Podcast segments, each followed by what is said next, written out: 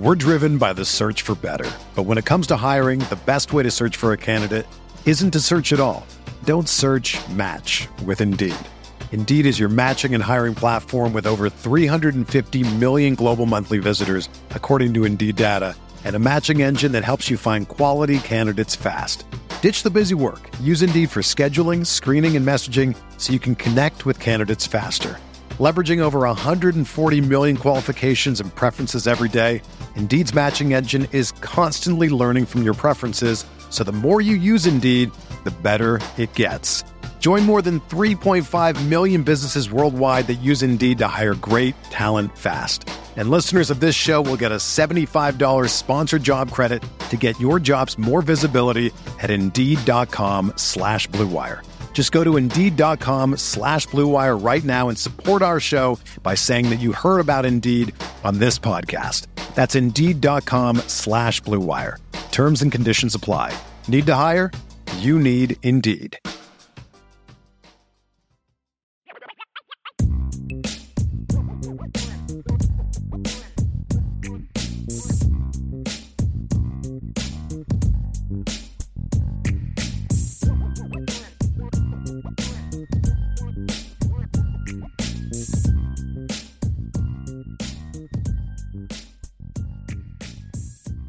Surprise, everyone! It's a recruiting hour, and I'm not Ryan Roberts. I'm Vince D'Addario. I'm the football analyst here at Irish Breakdown.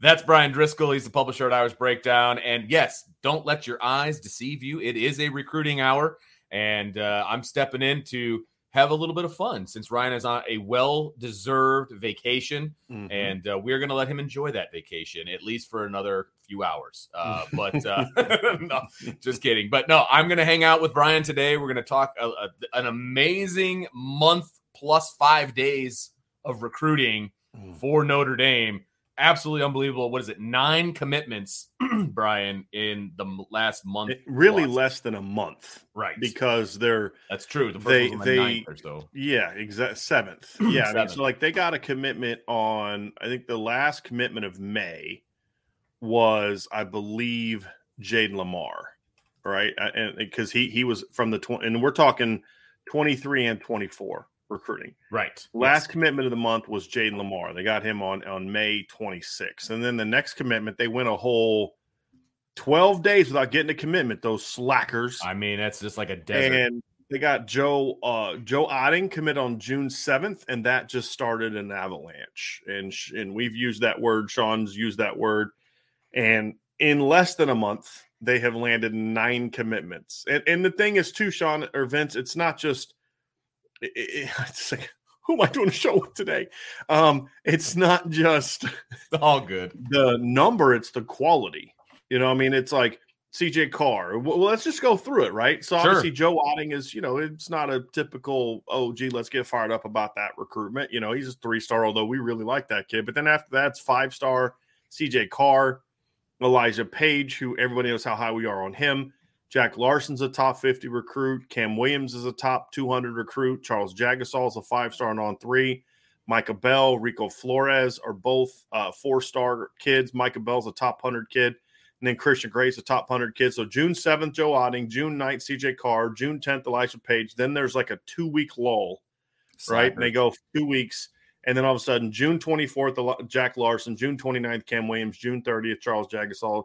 July 1st, Micah Bell, July 3rd, Rico Flores, July 4th, Christian Gray. And we expect more. And that's what we'll get into here as we get yes. go through the show. But man, this is a is a great this has been a great run uh that Notre Dame has been on and and you know Vince it's if you look back at it I mean just from a pure number standpoint it's it's already as good if not better than anything they've done just numbers wise because remember exactly June and so as I, I went back and looked and like just, just stretch of, of commitments and not per class, but I've just looked any class. So, you know, whether they got commitments from three different classes in one month, and I just went went and looked and and kind of did some numbers, and you didn't really start getting er, a lot of early commitments until you know, as far as like juniors and sophomores. I mean, you were getting summer commitments, but they were more for kids in that class, right? So, like, you go back to Brian Kelly's tenure, uh, June of 2010 four or so June and July combined. 2010 was four, 2011 was two, 2012 was five, 2013 was six, then 2014 it was nine. And they got seven commitments in June. But again, the quality is different. Here's some of the names of those commitments: Brandon Tiassum, Elijah Taylor was kind of highly ranked. Nick Coleman, Micah Dew-Treadway. They got Justin Yoon, great kicker. And then Josh Adams and, and Shaun Crawford were, were really good pickups. So just a little different type of quality this past month. And then it was 8 and 15, 8 and 16, 6 and 17, 8 in 2018, 8 in 2019, 5 in 2020, which obviously we understand. That was the COVID year. There was sure. a lot of kids visiting. So that was going to tamp the numbers down eight last and then nine. So they've already tied the number for the most in June and July, but they're not done yet. And and I and I fully anticipate them getting at least a couple, one or two more this month.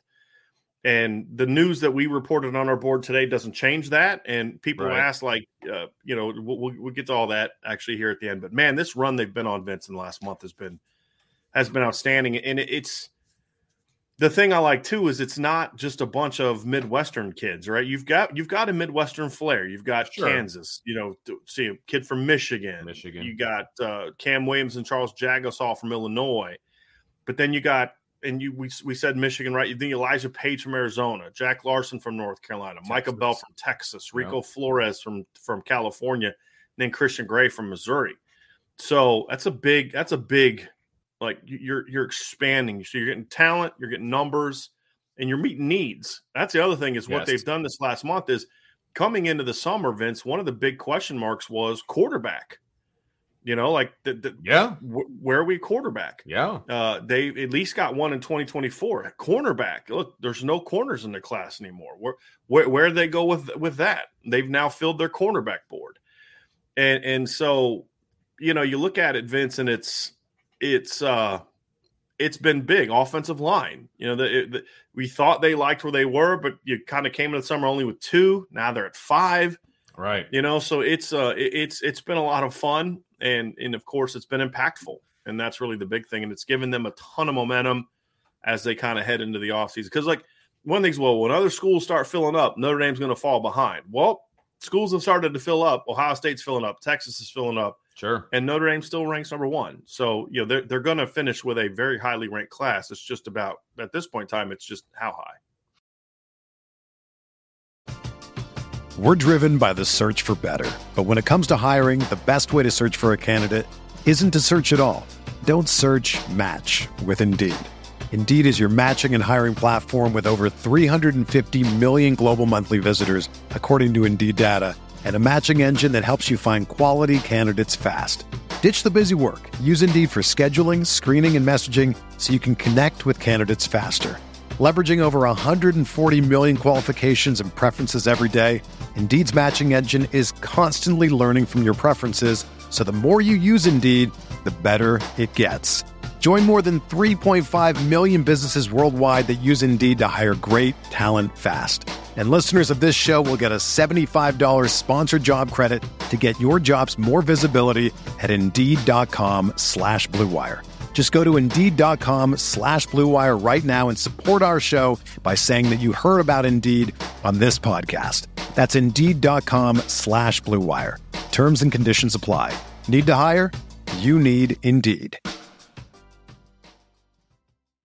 When you need mealtime inspiration, it's worth shopping Kroger, where you'll find over 30,000 mouthwatering choices that excite your inner foodie. And no matter what tasty choice you make, you'll enjoy our everyday low prices, plus extra ways to save, like digital coupons worth over $600 each week. You can also save up to $1 off per gallon at the pump with fuel points. More savings and more inspiring flavors make shopping Kroger worth it every time. Kroger, fresh for everyone. Fuel restrictions apply.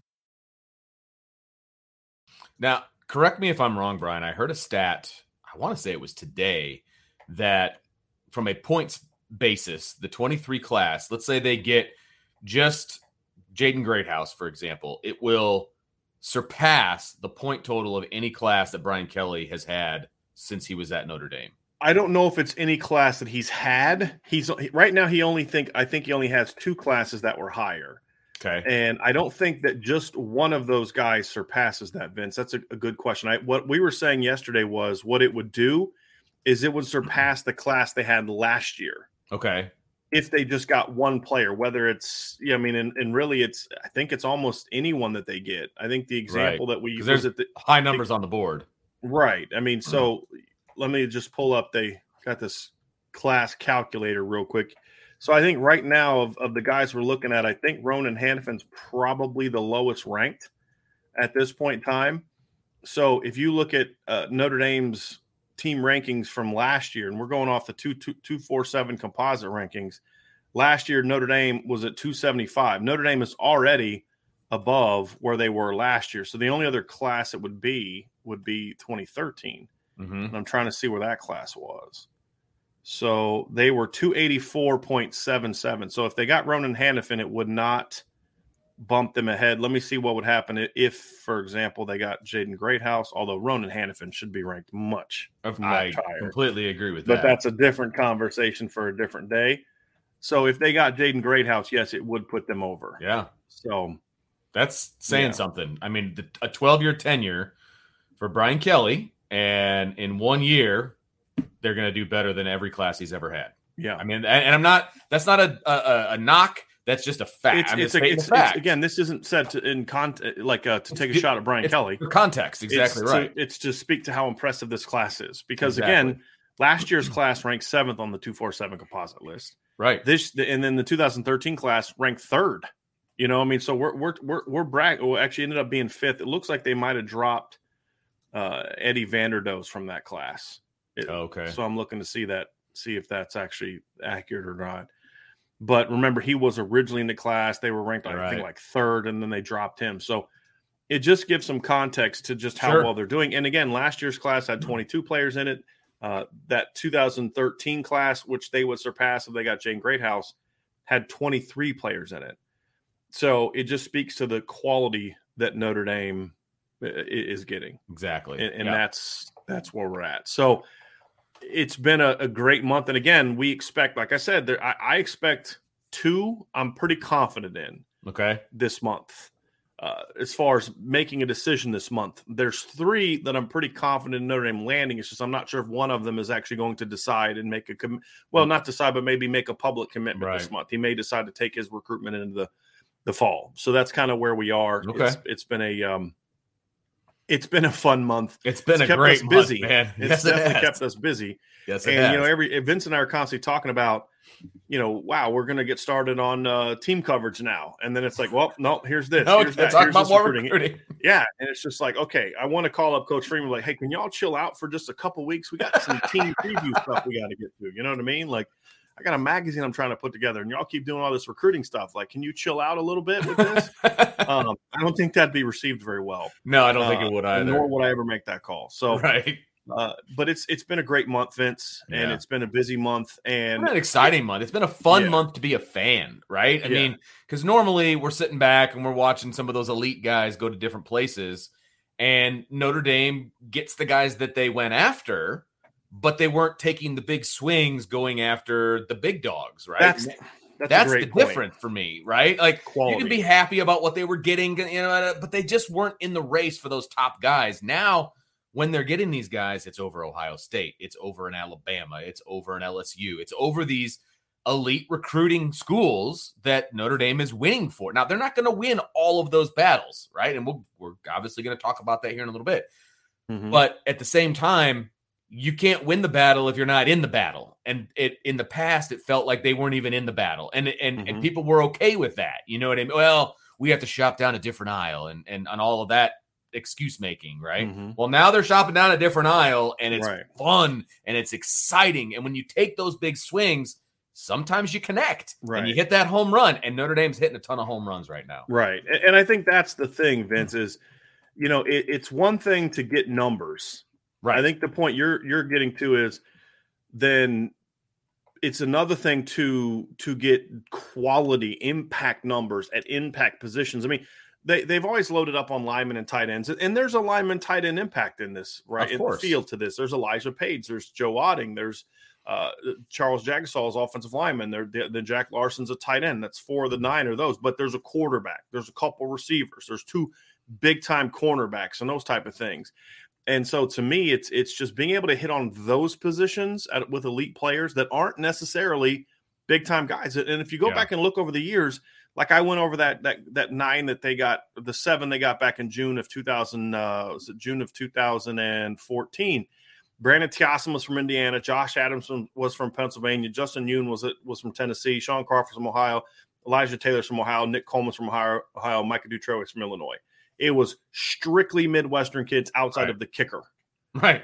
You know right. what I mean? Who was not, from Tennessee, not, which isn't ex- kickers. No, Justin Yoon was a dude. I mean, that was a great pickup. You. It was a but huge what I'm saying pickup. is, kickers are a little different animal. And Tennessee's right? not that far away exactly. from the Midwest. Exactly. I'm sorry. We can get to we can get to Nashville, Vince, in like six hours. Exactly. You, you know what I mean? That's I'm sorry. That's Midwest to me. I, I sure, it, sure. That's tough for sure. me to say South, but right, fair enough. Right so to me that's uh that's i mean this is the, that's what makes this different is you're getting impact skill players from california from texas from missouri right not just a bunch of illinois fertile kids. recruiting and, grand uh, land yeah. that they haven't gone after a lot right. in the past and, and right. i shouldn't say in the past in the recent past right because I mean, when Lou Holtz was here, the dogs came out of Texas. You know what I mean? Like there was some dudes that came out of Texas. Yeah, and the North example. was always so loaded. Right? Sure. And this is what we've talked Sure. about in the past. You could get Ricky Watters and Rocket Ismail and Todd Lyght and Jerome Bettis and you know all those great players from the north. But now it's like you've got to travel and it's harder to get those guys. And that's what Notre Dame is filling up on with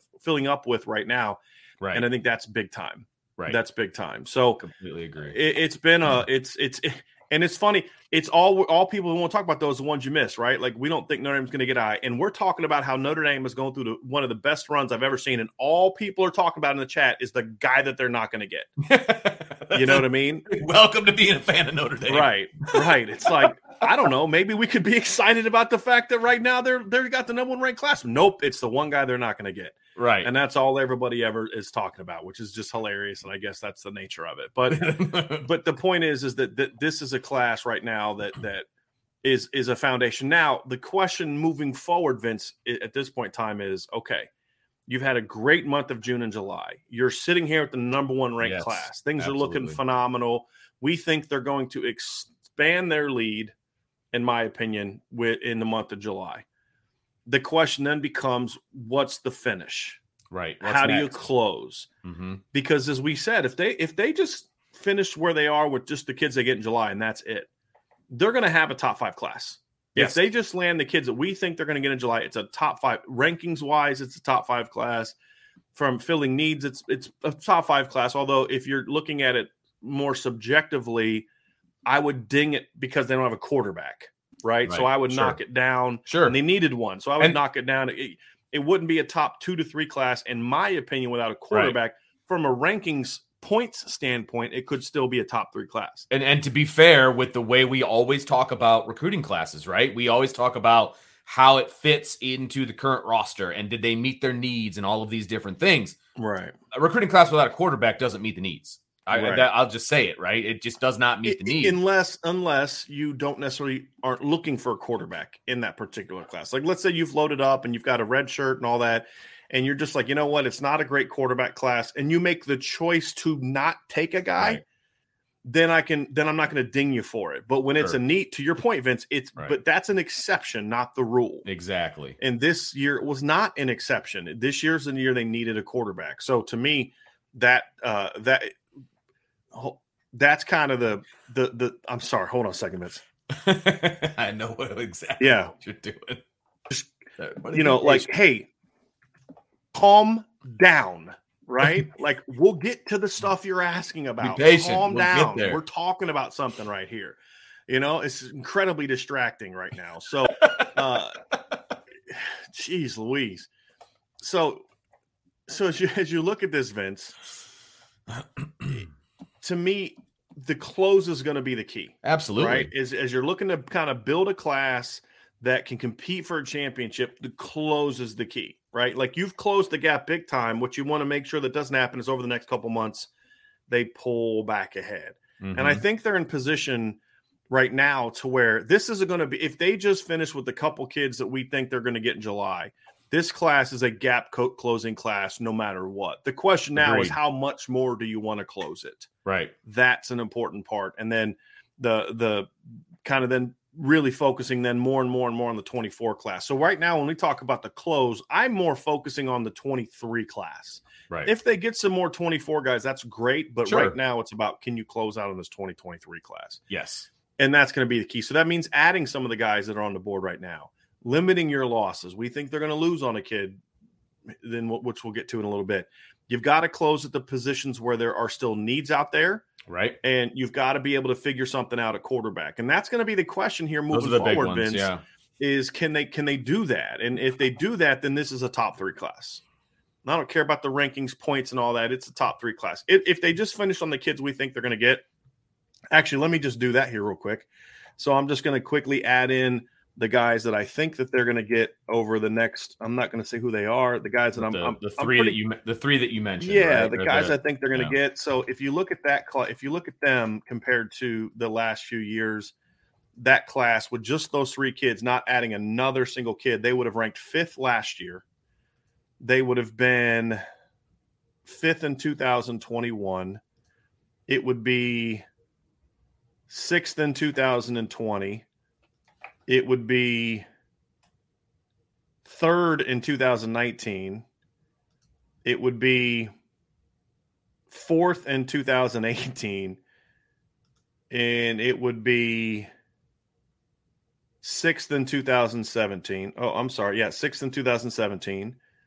So I mean, you're, you're kind of getting the point, right? Top, like top two, five, top six right. class. If they well, don't top get anyone else, I mean, there's only been one year it hasn't really okay. been there uh, fourth in 2016. So you're talking about a four to five class if they don't close on anybody, right? And then uh, third in 2015. I mean, you're you're getting the point. And the, but the thing is, but you've got to make you've got an opportunity here to do yes. something, maximize it. Right. Right. That's exactly. the key. It's not we I can and so what I just gave you, that's like the spin conversation. Well, if they don't get anybody else, it's still a top five class. That's great. That's great. But you've got an opportunity to take it to an even greater level. Yes. And that's the question that the staff has to well, focus and, on. And forward. that's what that's what the fan base wanted, right? I mean, Notre Dame was right here with recruiting. They were here, right? And it was and and we can talk about, you know, uh, Marcus Freeman with that next step he needs to take with the program, right? Winning that playoff game, et cetera. Well, in the recruiting talk in recruiting land, this is the next step. Okay, you got a better class than anything Brian Kelly ever did but you can do you can take that a whole step further if you want if you close on some of these kids which i think is the big deal. I, I think that's what you're saying right? They mm-hmm. can take that next step and right. they can it can be elite. What i would say is they've taken a step. If they just get the kids we talk about in july they've taken a step. There's no question about it. It's how big of a step vince to your point. How exactly. big of a step are you going to take? Right and I think that's where you kind of get into the conversation of, okay, that's what the finish is going to determine. Yes. Have you closed the gap or have you pretty much eh, with one class come as close as you can with one class to erasing it, right? You can't completely erase the gap with just one class. We've talked about that. But you've done everything you possibly could have with this class to close that gap. That's the question, and that's sure. what we're going to get to, and that's what the rest of the show is going to be about before we kind of get to some Q and A. So we are going to do some questions and answers at the end. Yep. So if you do have some questions, put them in, and and uh, we'll get to those at the end. But and and I already see some Vince that that we'll get to here. But uh, so want to get a super chat here before we move on. Nice. ICURN with Irish Luck. Let's get a boys listening while driving from Charlotte to my new contract in the CCU at UVA. I have been up in that area many, many times. Safe travels and congrats on the new gig. Yeah, that's Charlottesville. Awesome is a beautiful. I like Charlotte, North Carolina a lot. It's a really nice town. At least the parts I've been to. Charlottesville, Virginia is beautiful. Absolutely beautiful part of the country. So you will you will enjoy it very very much up there. Awesome. Thanks for the super chat too. yes, absolutely. So Vince, let's uh let's, let's transition on to the next part. Yeah, yeah. Let's jump into this thing, and so we will we're going to go right after what everybody's talking about. We're going to talk about it. We're going to get it out of the way. It's uh, if you're on the message board, then you have already get an idea of what's what's coming here. But Jason Moore uh, is the next guy we're going to talk about where he stands with his recruitment, and it does not look good for yeah. Notre Dame. I thought about putting out at the end, but I was like, you know what? Let me just get knock it out first. And I'm so glad I did because yeah, that's know, what everybody's right? losing their minds about in the chat right now. um, and I'm like trying to talk about other things. I'm like, Jason Moore, Jason Moore, Jason Moore. Okay, look, uh, Ryan felt really good about where this stood. I, I felt good about it. I was a little bit more concerned about Ohio State, maybe uh, than Ryan was. Penn State was obviously is also very much lurking. And but even going in last week, we both felt Notre Dame was going to be the choice, yeah. and just some things that that that we had gathered. We really felt that Notre Dame was going to be the choice. As of today, it doesn't look like Notre Dame is going to be the choice for Jason Moore. We're not going to get into kind of who he's going to pick. That's we don't just try to not steal the moment of a kid that's going to pick Notre Dame. We're trying to not steal the moment of any kids. So it'll be Jason Moore's decision to announce, but it's going to be a it's a it, it, as of right now, barring things changing, Notre Dame is not going to get Jason Moore, which is very disappointing because I thought he was a guy that they were going to get. I mean, I thought that they they were on him on a long time, and it just he just kept putting it off and off and off for understandable reasons. You know, his brother had the injury and all those different type of things and just in the end notre dame wasn't able to do enough. It's not a situation vince where i have any criticism to throw out. It's not like man you should have done this you should have done that. You know al washington dropped the ball here the staff dropped the ball. No it just got beat right? I mean they just and it's going to happen. I think they've done all that they can on him but he's just going to make another choice and i think that's sort of where you got to continue to get to right is is sort maybe you can get this kind of guy. Sure. But but even then when notre dame if, you're going to lose bama, bama loses kids you right. know? you're going to lose some of these battles right. when you're when you're swinging so big. You're going to lose right. right. And this is one. And and i and i don't want to get into the thing where we just dismiss every miss. Ah not a big deal. Like Micah Tease that's a loss but i'm not worried about it. There's nothing they could have done there. He picked arkansas. You know what i mean? Like he he turned down USC and Notre Dame to go to Arkansas. Okay, cool. You know, right. I mean, what what are you supposed to do about that one, right? This one is, you know, Jason Moore was looking at some big time programs, and they just got beat. And it's not about like it's not about playing time because the schools he's all the schools he's looking at, he's gonna have to battle for playing time, right? It's not about it. Just it just got beat, right? I mean, as simple as that. They got beat. Now, it's a loss because to me, and there was a debate going on in the chat about it's not an elite offensive defensive line class without Jason Moore. And and I, I don't agree with that. I still think this is an elite defensive line class, Vince. When Devan Houstan at like 180 is your lowest ranked defensive lineman out of four, you've got a pretty darn good defensive line class. But then it's about how good is the next three. And Keon Keeley's a consensus five star recruit. Uh, to me, Boubacar Traore is ranked in the top 200 by two different sites. I believe Brenan Vernon's ranked in the top or top 100. I believe Brenan Vernon is also ranked in the top 100 by at least two services. So you got three top 100 kids in the class at defensive line. That's outstanding. And if you're in the top three or four line classes in the country, you're going to be an elite class. Now, is it what oh, what Texas A&M did last year? No, but you need they signed eight guys. You know what I mean? Like you're not going to get there even with Jason Moore it's a it's an excellent defensive line class. I think it's an elite defensive line class, and the, without question, I think this is the thing we can all agree on.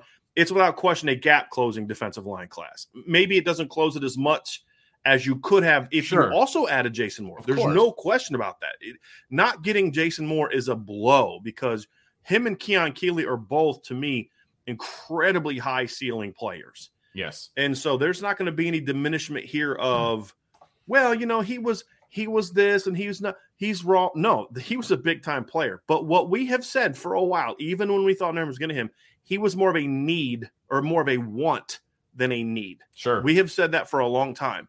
But in order to get to where you want to get to, Vince, sometimes you got to get those wants if Absolutely. they're elite players. Sure. And I view Jason Moore's an elite player. I know some don't have him ranked as an elite guy. Uh, he's ranked in like the 80s and 90s by a couple. I don't see it. I, he's a top 50 football player to me. And that's how we graded him. Sure and and, he, so it's and a loss. A, I mean, he's a, a, top fifty guy, yeah. even as a raw kid. Right. You know what I mean? So like when the rawness gets shaken off, you're talking about a top twenty-five football player, in my opinion. So Jason Moore is a big time football player, and it's a loss. Now Notre Dame will keep recruiting him as well. They don't, should. Don't kid yourself. Sure. And the fact that they don't need another defensive lineman, get, say why not? Now, I think that's the question that some people will have is, well, who who are you going to replace him with? I don't think there's necessarily a replacement eh, there. I think when you look at Samuel M'Pemba, you know, who's who's kind of a guy that will will, will kind of move him up the list a little bit, Vince, because it okay. does kind of translate here to this conversation. Sure. Samuel M'Pemba is not being recruited as a defensive lineman. He's kind of a rover, edge rusher, hybrid type of guy. You know, I think this kind of makes it makes the numbers work a little bit better if you can get Samuel M'Pemba. Although right now, I don't think Notre Dame is the leader for Samuel M'Pemba anymore. I think Miami and Georgia have really made a strong push for him. I would if I had to pick today, I'd probably lean towards Miami. But again, Notre Dame's going to get him on campus in, in November for a game. And so they're going to keep working on him, keep recruiting him, keep pushing him. And this might actually be something that maybe makes it a little bit easier to get him. Although that's not a trade that I'm saying is a positive. I wanted both. But I'm just saying this may be something that could help you with that. I don't know if it will or not. But, you know, th- I think so that would be sort of the the the commit that you could look at and say that's how maybe you could make make it work is with M'Pemba, but they were they wanted to take both. I don't think they need to go get another 2024 2023 defensive lineman. What I would do, Vince, and what I think they're going to do, unless somebody kind of breaks out and emerges, some other sure. big time player either shows interest Which in can happen. Name, I mean, you got a whole senior year of sure. film and everything else. Yeah. Or a big time player decides he still likes Notre Dame. I would keep right. recruiting Jason Moore, for Absolutely. example. I don't think their focus is going to focus as much on getting a guy to replace Jason Moore in this class. I think more so is so, okay, let's, this will be one maybe you push to next year. Right. In, in 2024. And obviously that's a, loaded 2020-24 class. They already have Owen Wafle. They already have Brandon Davis Swain. Obviously, they're still recruiting Elijah Rushing, Nigel Smith, uh, Jay Sean Ross, Justin Scott from Chicago, who's a big time player. So to me, there's a lot of very talented guys in 2024. They've gotten most of those kids, all the kids that I just mentioned, except for Jay Sean Ross, I believe, visited Notre Dame this spring or summer. So there's obviously a lot of early interest. I know they sure. like Aydin Breland, who's a big kid from California. I'm not sure where what his interest level is, but the point is, I, I don't think you need to you don't need to replace Jason Moore in his class. Number one, you're probably not going to find someone that's better than Jason Moore or as good as Jason Moore, other than the guys you already have. Right. So unless you can find a comparable player at a position that is sort of a position of need, right? And I don't think D line is a need then I think that you focus on next year. I would rather than focus on Justin Scott and Elijah Rushing and Nigel Smith and Jay Sean Ross and you know all the other kids on the board that that they're after because it's a very impressive 2024 board and that's where I'd rather see their attention sure. focused on because again there's these aren't a fifth defensive lineman isn't needed because we got to remember they they actually have four defensive linemen from last year as well because technically they only signed the three defensive linemen but, but Josh Burnham yeah, has already moved, moved Josh right yeah so you've got Tyson Ford who can play big end or three technique. You've got Donovan Hinish who can play nose or three technique. You've got Aiden Gobaira who's a Viper right now, but could potentially grow into a big end. And then you've got Josh Burnham. Right. And the same thing in this class. You've Keon's the Viper. You've got between Brenan Vernon and and Boubacar Traore, one of them is a big end. The other could play three technique. Devan Houston could play three technique or nose. I think Brenan, I think Brenan Vernon eventually is going to be a kid that can play every position except Viper when it's all said and done. And, and so they've got a nice combination, a, a, nice two years in a row of four. The reason they were taking Jason Moore is simply because he's really good. Yeah, you, and you don't pass like up that. a kid like exactly. that. Right? You take a kid like you right. find room if a kid right. like that wants Where, to come into your class. If they missed out on, let's say they get Ronan Hanafin, but don't get Jaden Greathouse, or get Jaden Greathouse and don't get Ronan Hanafin. They need to go find a fourth they receiver. Need four. Somewhere. You need right. four. They have to go find that, a fourth receiver. That's a depth right. issue. I mean, that's you. You need. Right. You don't have a quarterback. issue. If they don't get Dante Moore, they need to find mm, a quarterback. I agree because they're not in a position where that's a that's not that's like if they didn't get Christian Gray. Let's say Christian Gray would have picked LSU yesterday, which he didn't. He picked Notre Dame. I just wanted to say that. Uh, then you would have needed to go find another corner right? The reason Notre Dame didn't take Josiah Wagner because people, well, that was kind of risky.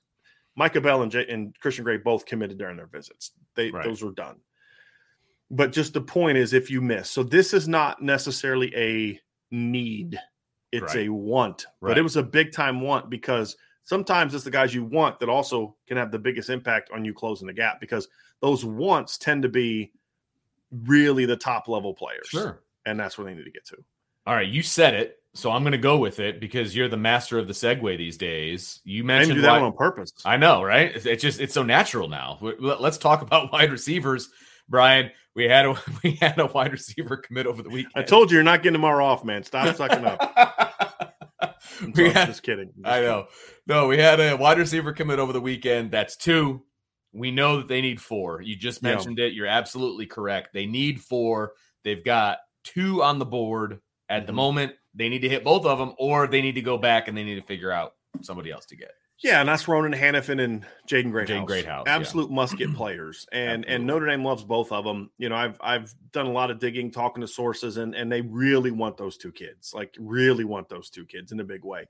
The interesting thing is, you know, Ronan Hanafin you could look at as maybe a defensive player, sure. Uh, but the way that they've put the secondary and the way they're trying to put the linebacker class together, they're not looking at Ronan Hanafin as a defensive player anymore.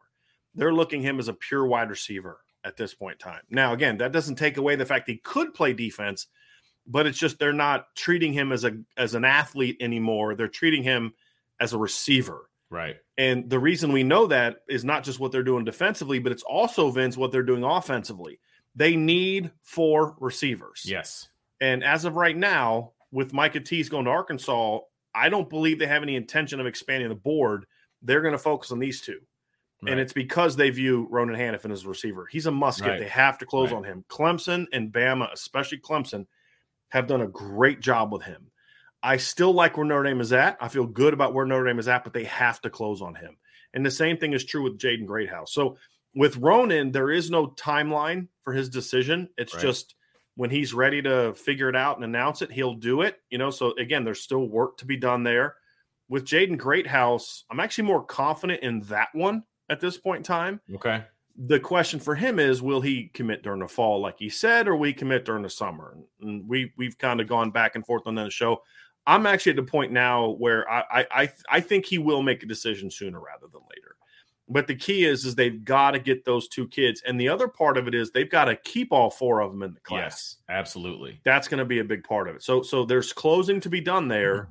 And then there's hanging on and starting yeah. to focus why you focus on next year. Because we talked about it when when in the Rico Flores commitment uh, show that even with the four that they're about to get potentially win the 23 class, that still only gives them eight scholarship wide receivers for the 23 season, right? So mm-hmm.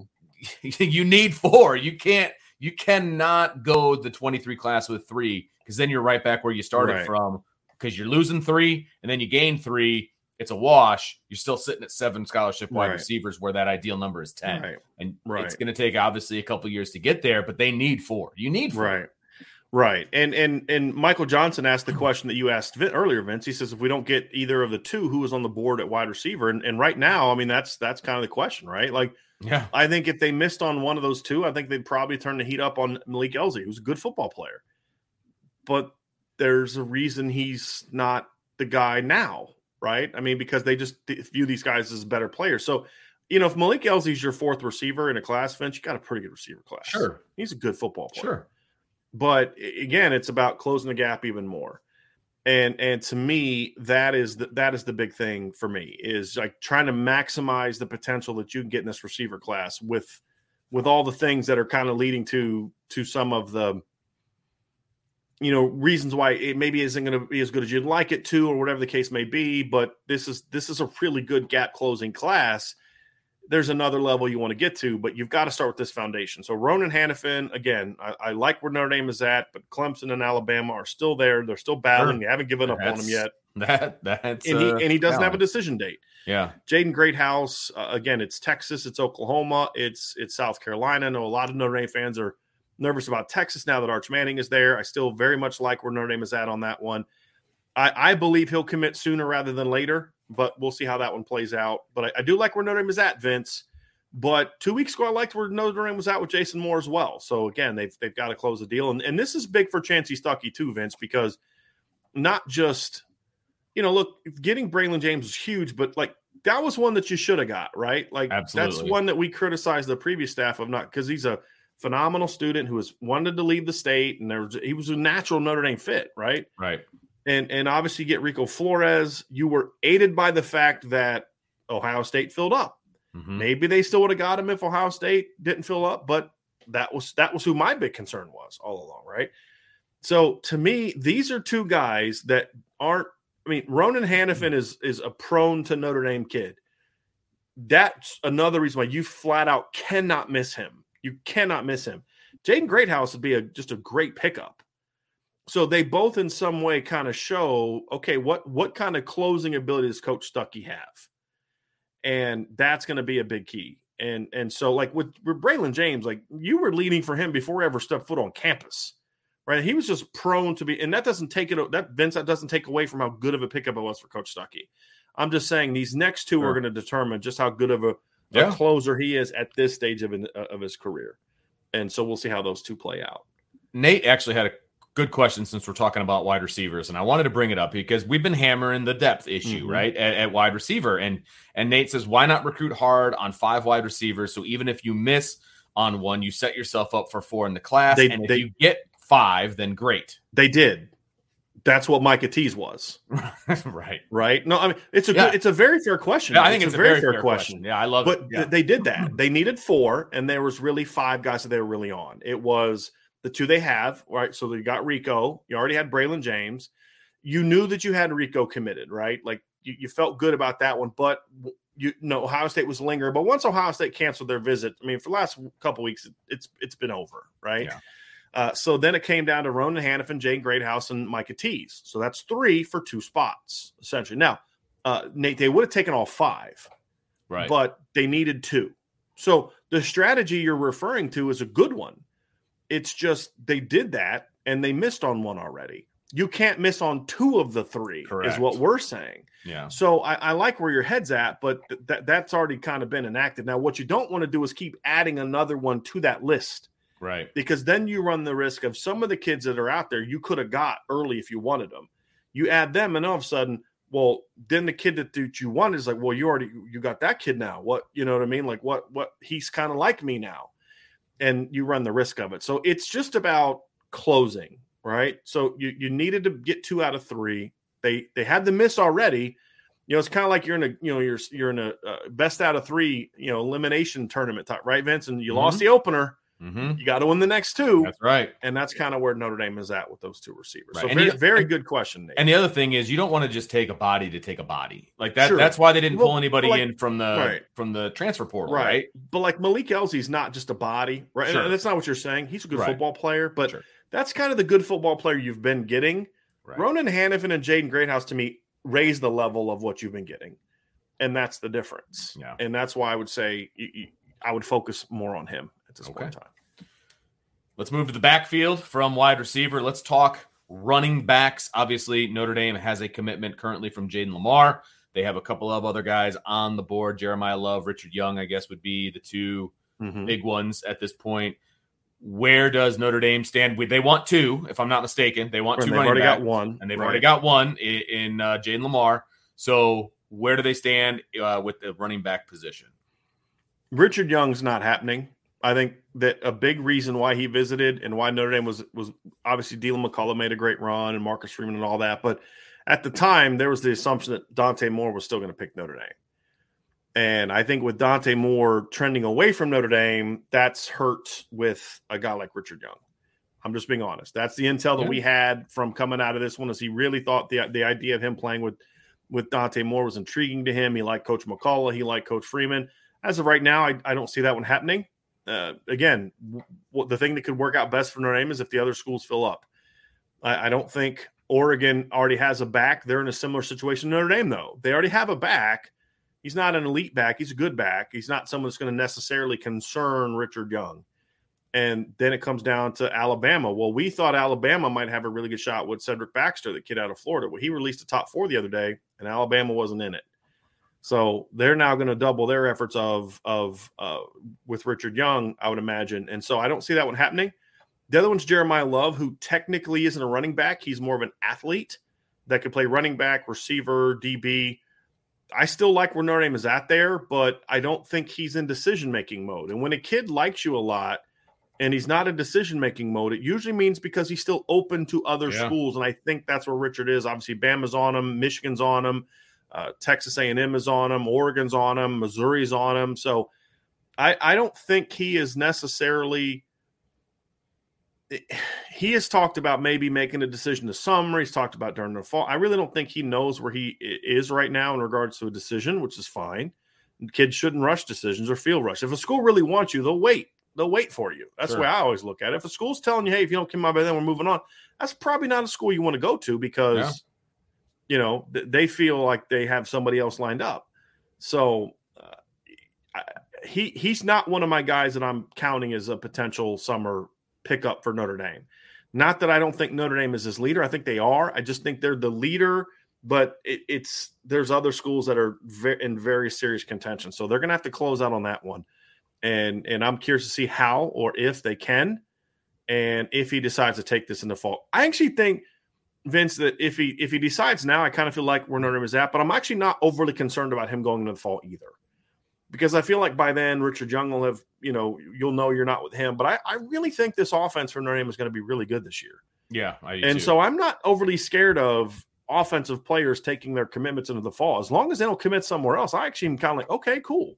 Yeah. Because I think they're going to put a good product. Watch what happens. Yeah, exactly. Right. Now, I yeah. could be wrong, but that's kind of why at this point in time, I'm not overly concerned about that. So I, I, don't, I could, I think they do, I think they are the leader for Jeremiah Love, but it's not something where I'm like putting a, you know, my next mortgage payment on it, right? like, because I think it could change. And I think the other schools sure. are charging hard and, and doing a good job. Michigan's doing a great job with him you know, Bama's kind of lingering, kind of seeing how things shake out, and then they may pounce on them if they don't get some kids they want. Missouri's working hard on them.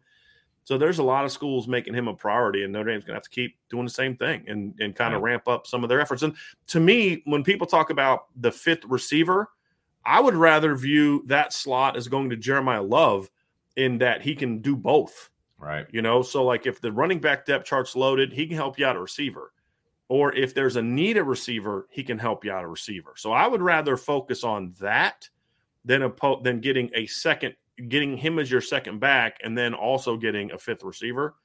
I, I, I wouldn't love that. I'd rather get Jeremiah Love, see how it goes, and then move on. Maybe get two backs next year if sure. he just if he ends up moving to receiver.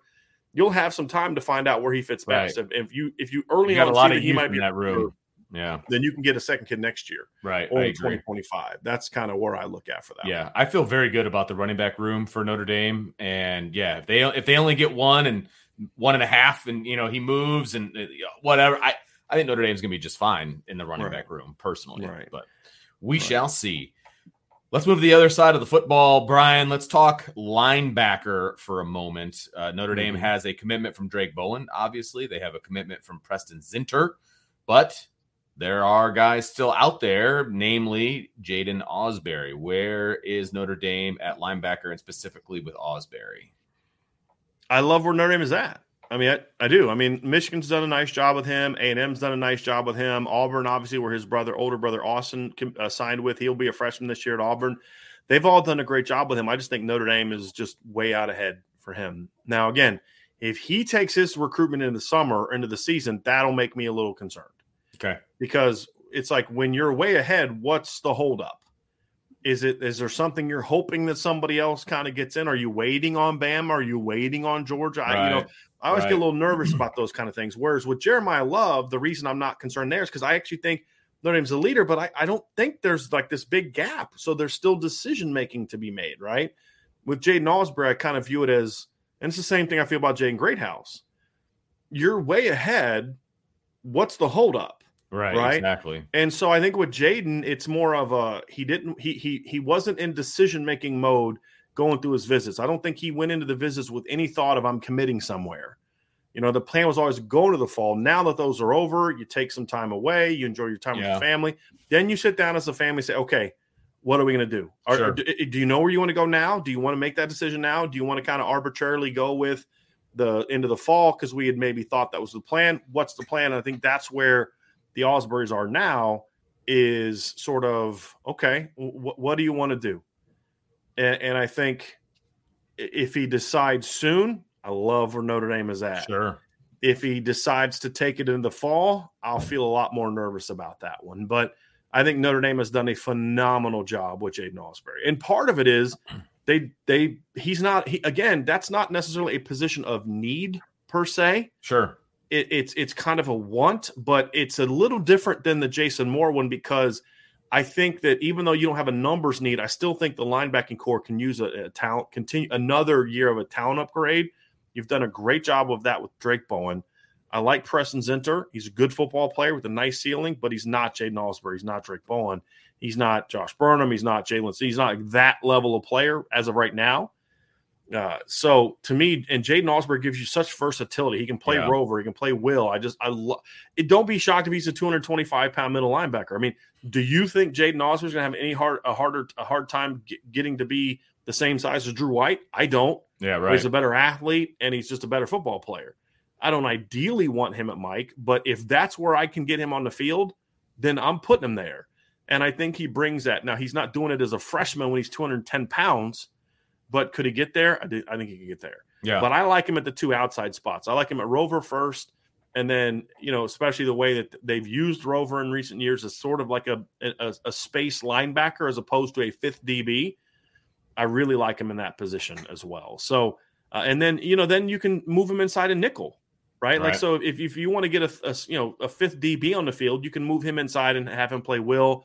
Maybe bump your Will inside to Mike and you know, like, could you imagine in a couple years if Notre Dame's nickel package is Jalen Sneed and Jaiden Ausberry inside, you know, and maybe Drayk Bowen rushing the passer, or Jalen Sneed in space and Drayk Bowen and and and uh, and and Jaiden Ausberry inside in nickel packages. That's a pretty rangy athletic group of yeah, pretty decent.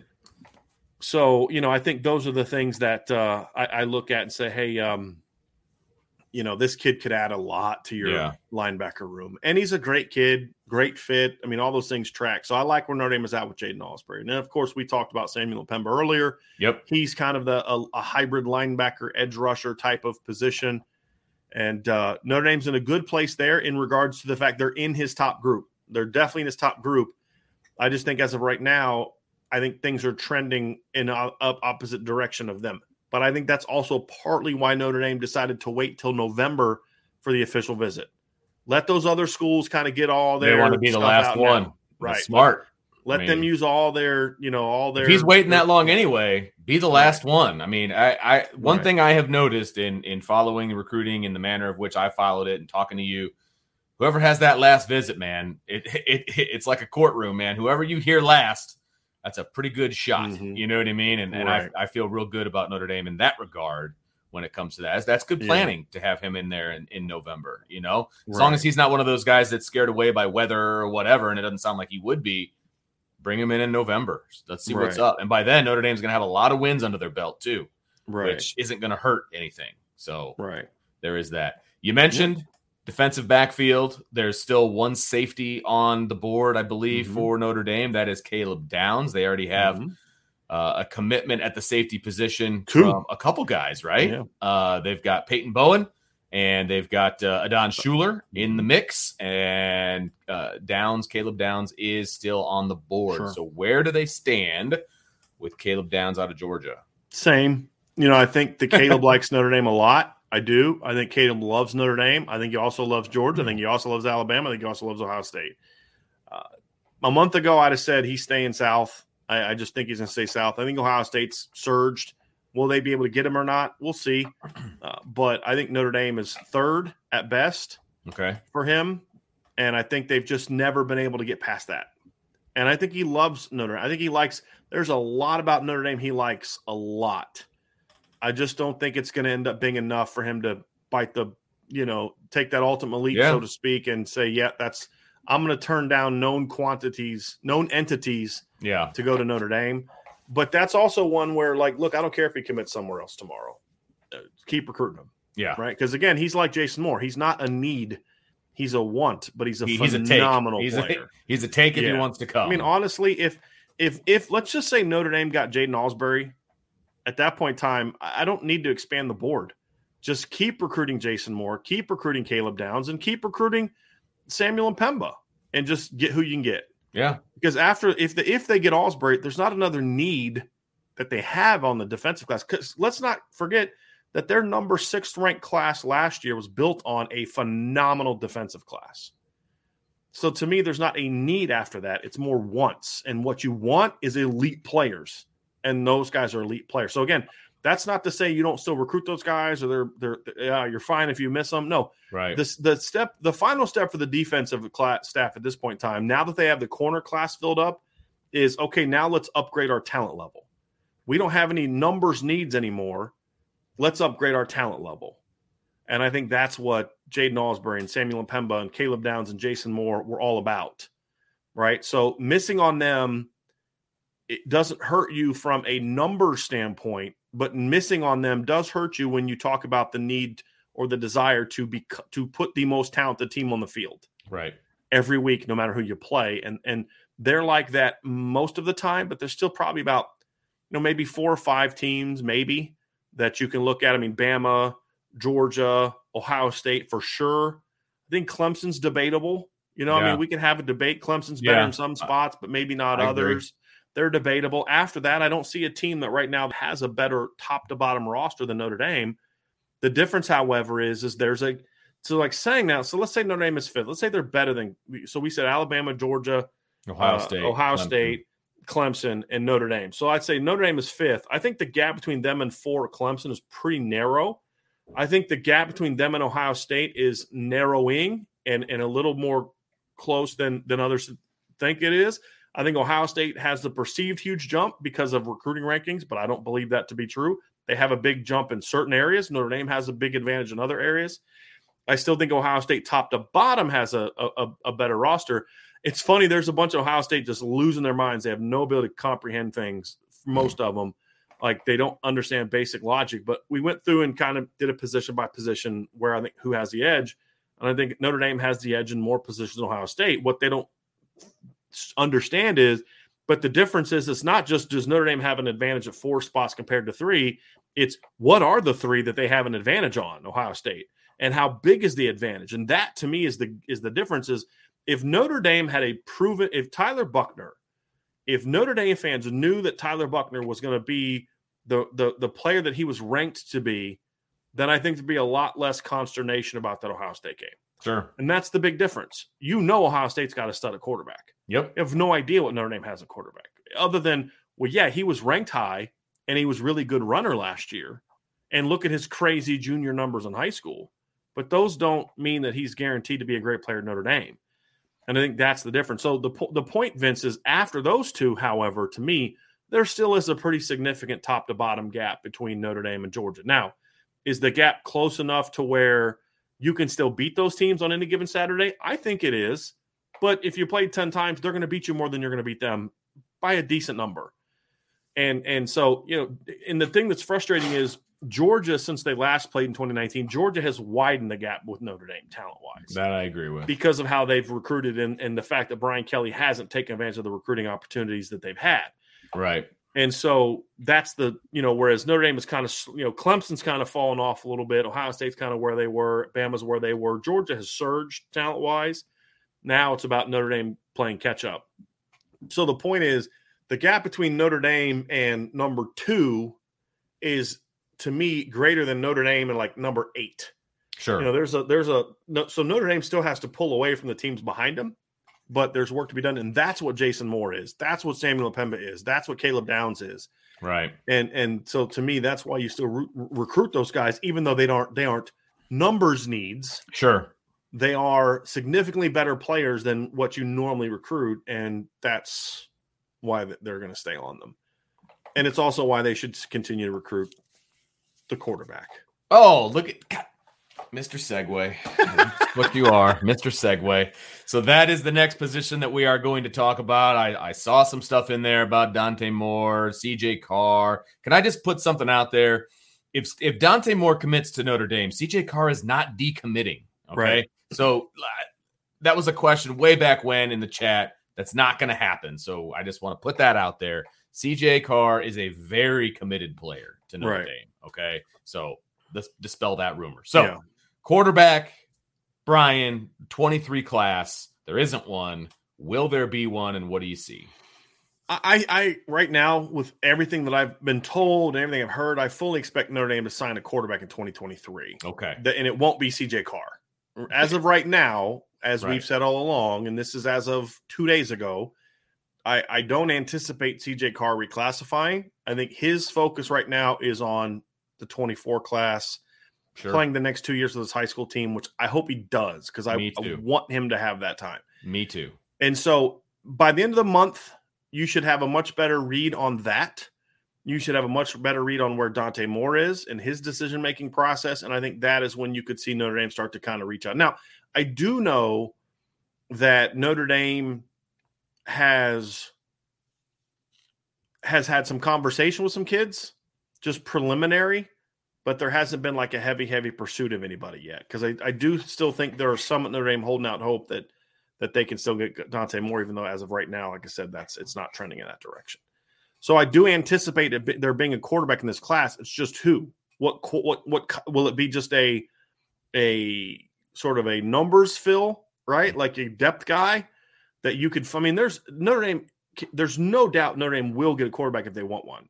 It's right. just the question is is how good will that quarterback? Sure, be? absolutely. And that's that's the question that that and they have to decide somewhat quickly because kids are starting to you know Austin Novosad for example, uh, he's a Baylor commit. You, I don't know if you can wait till the season for him. I think he wants to decide sooner than that. Uh, there's other kids on the board. You know, I've heard that Notre Dame, Dante Moore might might make a run at the kid like Brock Glenn, but I think he wants to decide soon. And and I, you know, again, I don't know if he's a kid that you could necessarily flip. So there's a lot of kids out there that I like.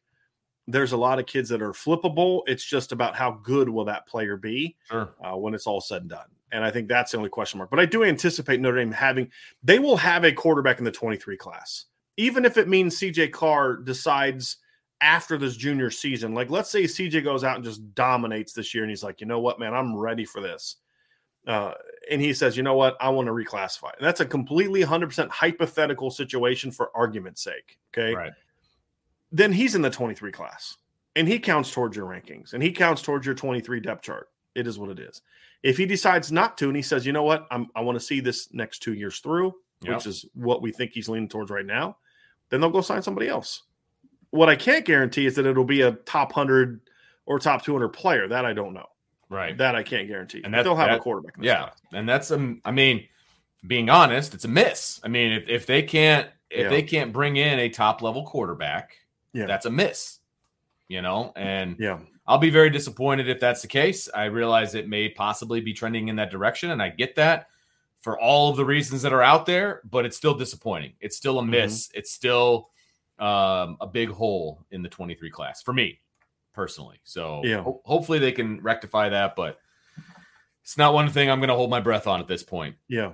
So, okay, Brian, let's turn our attention to 2024 and kind of where things stand, you know, in the near future. Obviously, there's a lot of time. These guys are preparing for their junior seasons in high school. I can't believe we're talking about 24 kids. Mm-hmm. Uh, but yes, we've already got some in the class and five. I know, which is nuts. Yeah.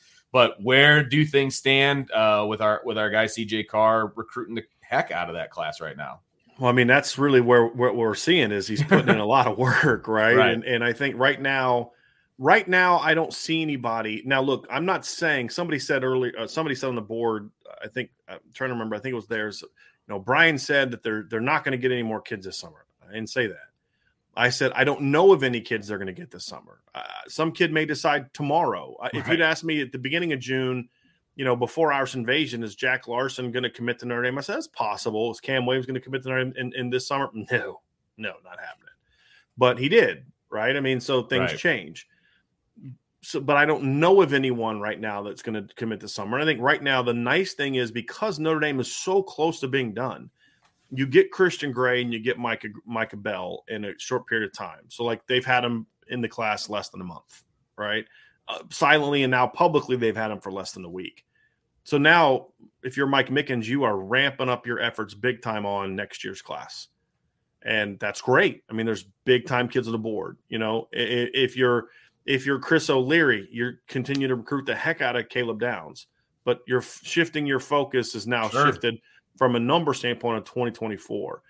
Chansi Stuckey, if he can close out in July on Ronan Hanafin and Jaden Greathouse, which is the goal, then you can shift all your focus on 2024 and, and getting the Micah Hudsons and the you know Emmett Mosleys and the Ryan Wingos and those kind of guys, right? And that's the that's the focus. Same thing with Deland McCullough.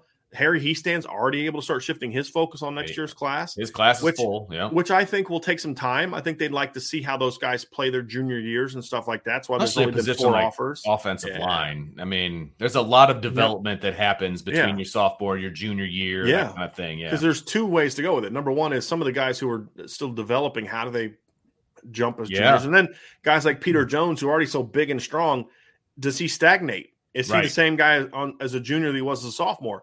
That may tell you that this kid this kid is kind of already peaked right? And and or he can go out as a junior like okay he took another jump. This kid's right. still growing as a player. Right. And those are the things that you you want to be careful you don't jump too early because that's the that's the position i get most nervous about sure. up soon. Sure. Yeah.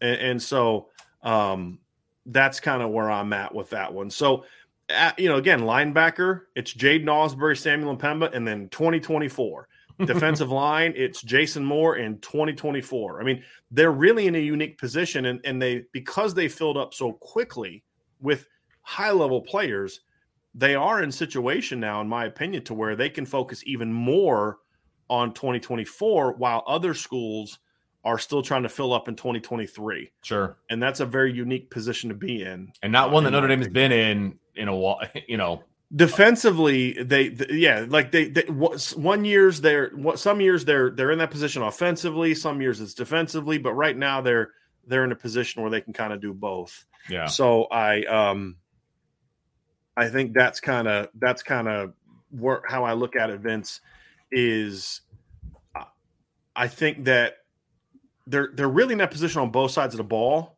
and in my opinion with for the for the most part which put you in a position where you say, okay, now it's about stacking those classes. This is what we're going to keep. You're going to hear us talk about this a lot. For Notre Dame now, it's about stacking these great classes on top. You're right. not going to go out there and become Bama because you had a great 2023 class. Right. You you may just be LSU then. You may have that one great right. year when these guys are all juniors and seniors, but then after that, you're going to fade off. You know, you you may be Clemson where you have that really brief window of from 16 to 18, and then 19 you kind of faded, and then 2020 you got blown out in the playoff, and I mean, if you think about it, Clemson's last two postseason appearances have not been overly competitive. They got whooped pretty good by LSU, which I mean, I think everybody was going to get whooped that year, but they they got whooped. But and right. in 2020, Ohio State flat destroyed them. Yeah. And then last year they faded. I mean, so so do you want to have that really good two three year run, which I would we would all enjoy. I was going to say I'll take if it. Notre Dame was Clemson from 15 to 18. I would gladly take that. Yeah. But but the goal is to do it to where you're Bama. You, you want to be doing it every year, you know, or, or, Ohio State, who even in the down years, Ohio State's like eleven and two, right? And playing exactly. the Rose Bowl. That's where right. you're trying to get to, you know, and, and so to do that, it's stacking them on top of each other, right? And and that's where they got to get to, and that's why 24 is important. But but because you are because you did so well in this year's class, they're really in a position, and like think about it at at running back, tight end offensive line, defensive line, linebacker, and cornerback. They go into the 2024 cycle without a need for numbers. What I mean by that is, is they're not like behind from a number standpoint. So they got to load up and just, boy, we got to get five linemen this year, or we have to get four receivers, or we have to get three corners, right? It's about, hey, we're good. Let's just go get our normal get number of, you know, two corners a year sometimes yep. three. You know, right. four offensive linemen a year, sometimes three, sometimes five. And you can you take know? those big swings because right. yeah, right. Absolutely. So when that's a great point, Vince. So yeah. when you like explain that because you're you're you're you're you were getting ready to say what I was leading to, which is the big swing part is when you're not shooting for numbers. You're shooting for what, Vince? You're shooting for impact players. That's right. what you're shooting for. And when you when you only when you need two every year for example you shoot for those big guys right? And maybe you hit one maybe you hit two and then you're good. And those now that becomes an impact class. Mm-hmm. now let's say you miss on both. Well then you go get guys that are really good you know that are going to be fine at notre dame etc but then that kind of puts you in a position the following year okay well now let's go get some big time guys yeah.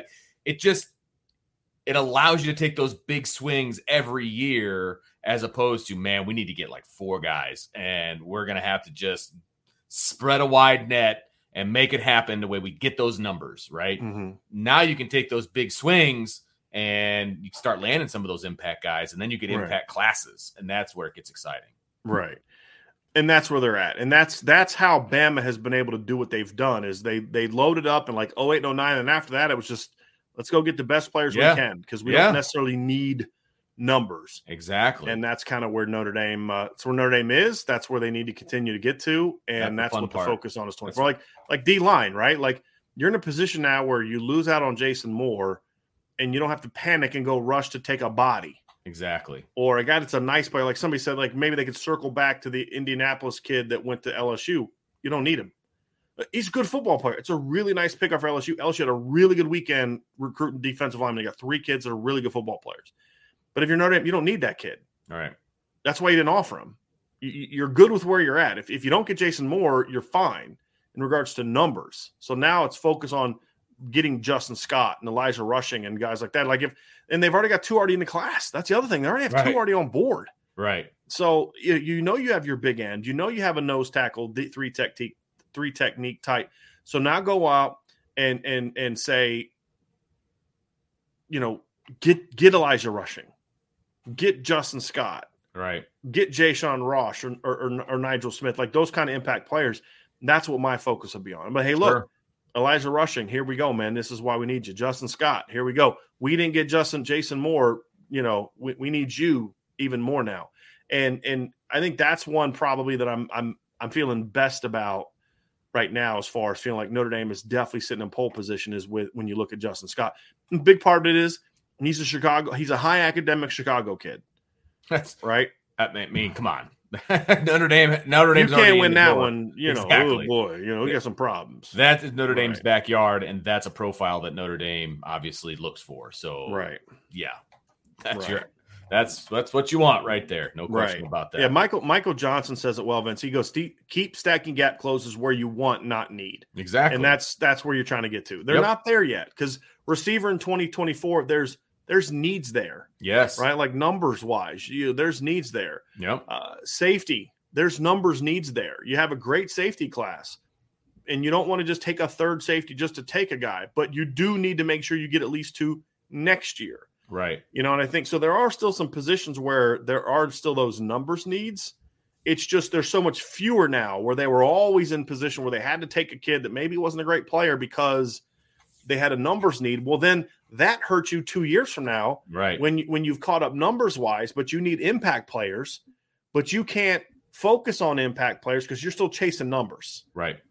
And and that's that's where you kind of get into a, a, tough spot, and and they're they're quickly getting out. They're they're in year two of that on defense, right? They're really kind of in year one and a half for offense, putting that together because you you didn't have the kind of class overall you should have had last year and you weren't able to stack it. Like 19 is like hasn't turned out to be so great. 20, you know, you got some really good players, but you're short on numbers again. You don't have anybody on the roster left at receiver. I mean, all this, you know, you only had two offensive linemen. Yeesh. Now you landed some impact players, right? I mean, you got Chris Tyree, impact player. No doubt. You know, you, you, you got some guys in there that you got that what's that kid's name that plays tight end, number 87, Michael Merritt. Pretty oh, good. Oh, what is it again? Right. Oh, you got yeah, you got him, right? So he's a pretty him. good player. Yeah. But the numbers weren't there.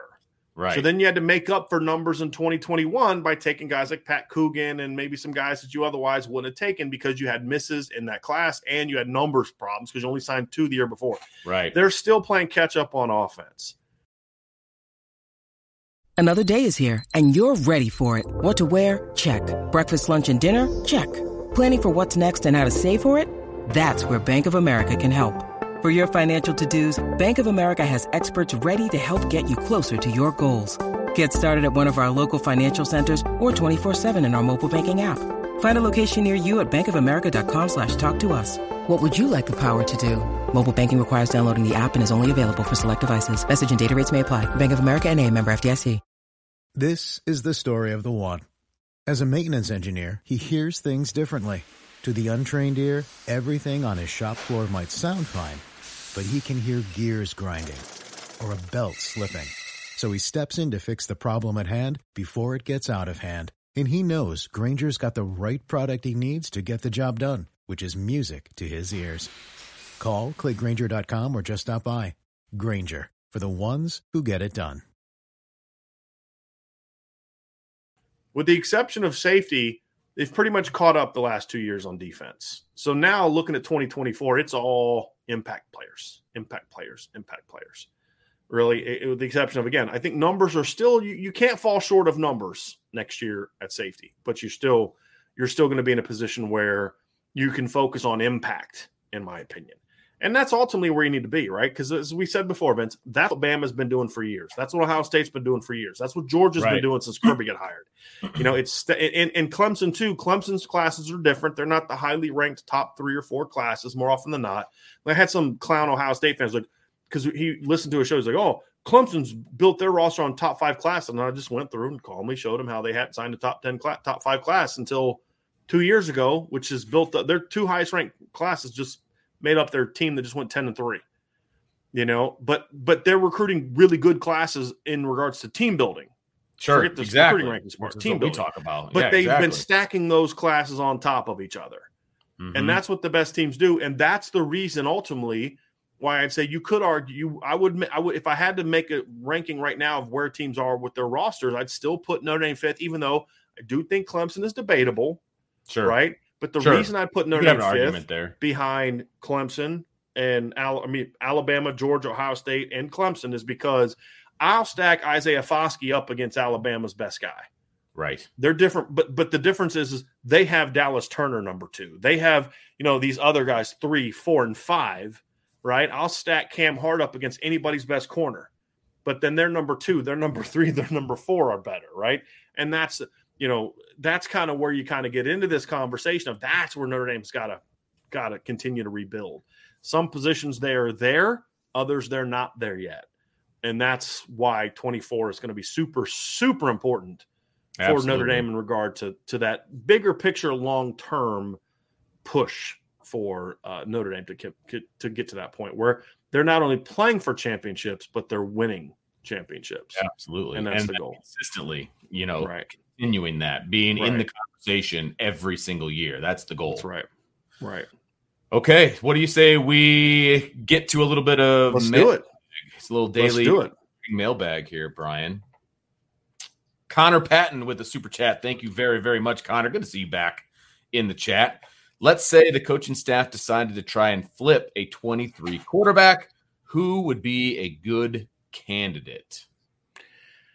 I mean, there's a lot of guys on the board right now. I'm going to put something up. I was asked to kind of hold off on on throwing out a bunch of names just yet, so I'm going to continue to hold off on that. But there's a lot. This the thing is, is I'll say this, Connor is Austin Novosad is a name we've mentioned because his name's already out there. He, and he, so, he put it out there. I mean, he said, yeah, he, he said he's talked to Notre Dame, right? right? So, I mean, it is what it is. Right. Uh, there are some other guys I know that they're looking into, but again, I still think right now they're focused on finishing things up with Dante Moore and seeing where that where that kind of uh, you know where that kind of goes. But by the end of the summer, we're going to start hearing if Dante Moore picks someone else in July, then I think we're going to see them start to move on some guys. But there's a lot of guys out there, and that's the nice thing about this being such a deep defensive or quarterback class. It is deep. Yeah. Is there are going to be some guys out there that you can flip or that you, or they're going to still be uncommitted.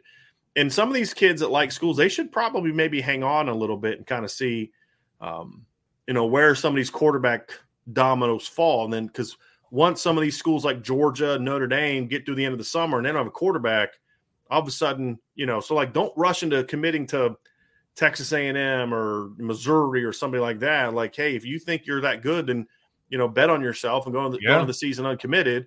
And then all of a sudden, Notre Dame and and you know Georgia and some other, other schools, Ohio State. You know, although I, I think Ohio State might get a quarterback this summer, I just don't know if it'll be Brock Glenn or if it'll be Austin Novosad or whoever. But let's say they don't, you know, hey, you, you may want to you may want to hold off, and then those schools kind of come calling for you, if that's your look. Unless you find a place you love, right? Like that's the other thing is if, if you fall in love with Baylor, go to Baylor, right? Right. I mean, you know, if you fall in love with I don't care. Central Michigan. Go to Central Michigan. I'm just saying, like, if you're not sold, don't don't jump on a thing because you have to take a spot. Right. Right. And I think there will be enough kids out there because it happens every year. There's enough kids like that to go that, that bet on themselves. Yeah. Or they'll be have a, a great senior season right. or whatever. Right. Yeah, absolutely. Yep. It's yep. just odd that it's a quarterback and it's Notre Dame because right. quarterbacks usually the first ones in the class to kind of go. So right. It, it I so I understand the angst by Notre Dame fans. Sure. I I get it, man. I Just be a I, little bit patient, just a, yeah, a little bit longer, and and it'll start to it'll start to make it'll start to become clear.